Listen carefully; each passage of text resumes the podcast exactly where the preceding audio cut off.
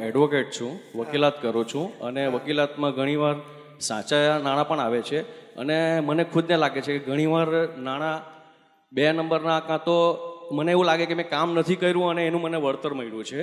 અને ઘણીવાર એવું પણ લાગે છે કે આ વકીલાતની ધંધામાં ઘણીવાર એવા કેસો લડાઈ જાય છે જેના કારણે અમે જાણીએ છીએ, છતાં પણ કે આ ફી ખોટા જ નાણાં ઘરમાં આવ્યા છે. પણ હવે એનું શું કર્યું? ઘણીવાર એમ થાય કે વકીલાત છોડી દેવી અને બીજો કોઈ ધંધો અપનાવી લો કાં તો પછી ઘરે બેસીને સેવા કરવી એવો વિચાર આવે છે? ના ના એવું કશું નહીં. આપણે સરસ આપણે ભાવ રાખો ચોખ્ખા કેસ લેવા છે. ખોટા કેસ લેવાઈ ગયા હોય અથવા તો ખોટા પૈસા આવી ગયા હોય ધીમેથી બાજુ મૂકી રાખવાના. ચેરિટી કરી નાખવાનું.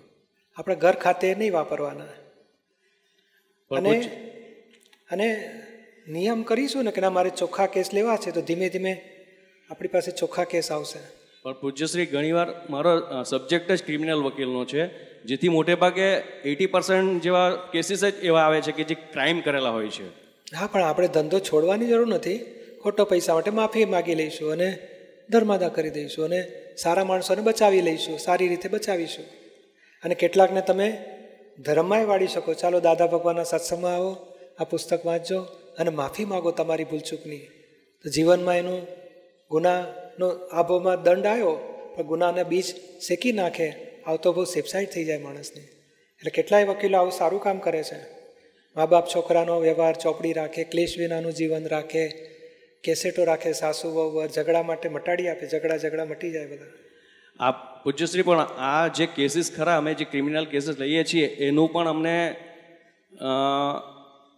એનું પાપ તો લાગે જ છે ને કે કંઈ ને કંઈક એનું આમાં કેવું છે કે આ ગયા ભાવમાં બીજ નાખેલું ને કે ગમે આવા કેસો લઈશું, એટલે આપણે ભાગે કર્મનો ફળ રૂપે આ ઉદય આવ્યો છે, વકીલાતનો અને આવા કામનો ઉદય આવ્યો છે. હવે બીજ શેકી નાખો નવા?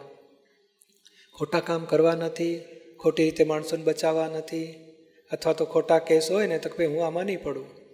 તો બીજા વકીલ પાસે જાઓ, જતા રહેશે. અને ખોટો પૈસો વૈભવો લેવાઈ ગયો, તો ધર્માદા કરી નાખવાનો. પ્રતિક્રમણ કરી નાખવાનું.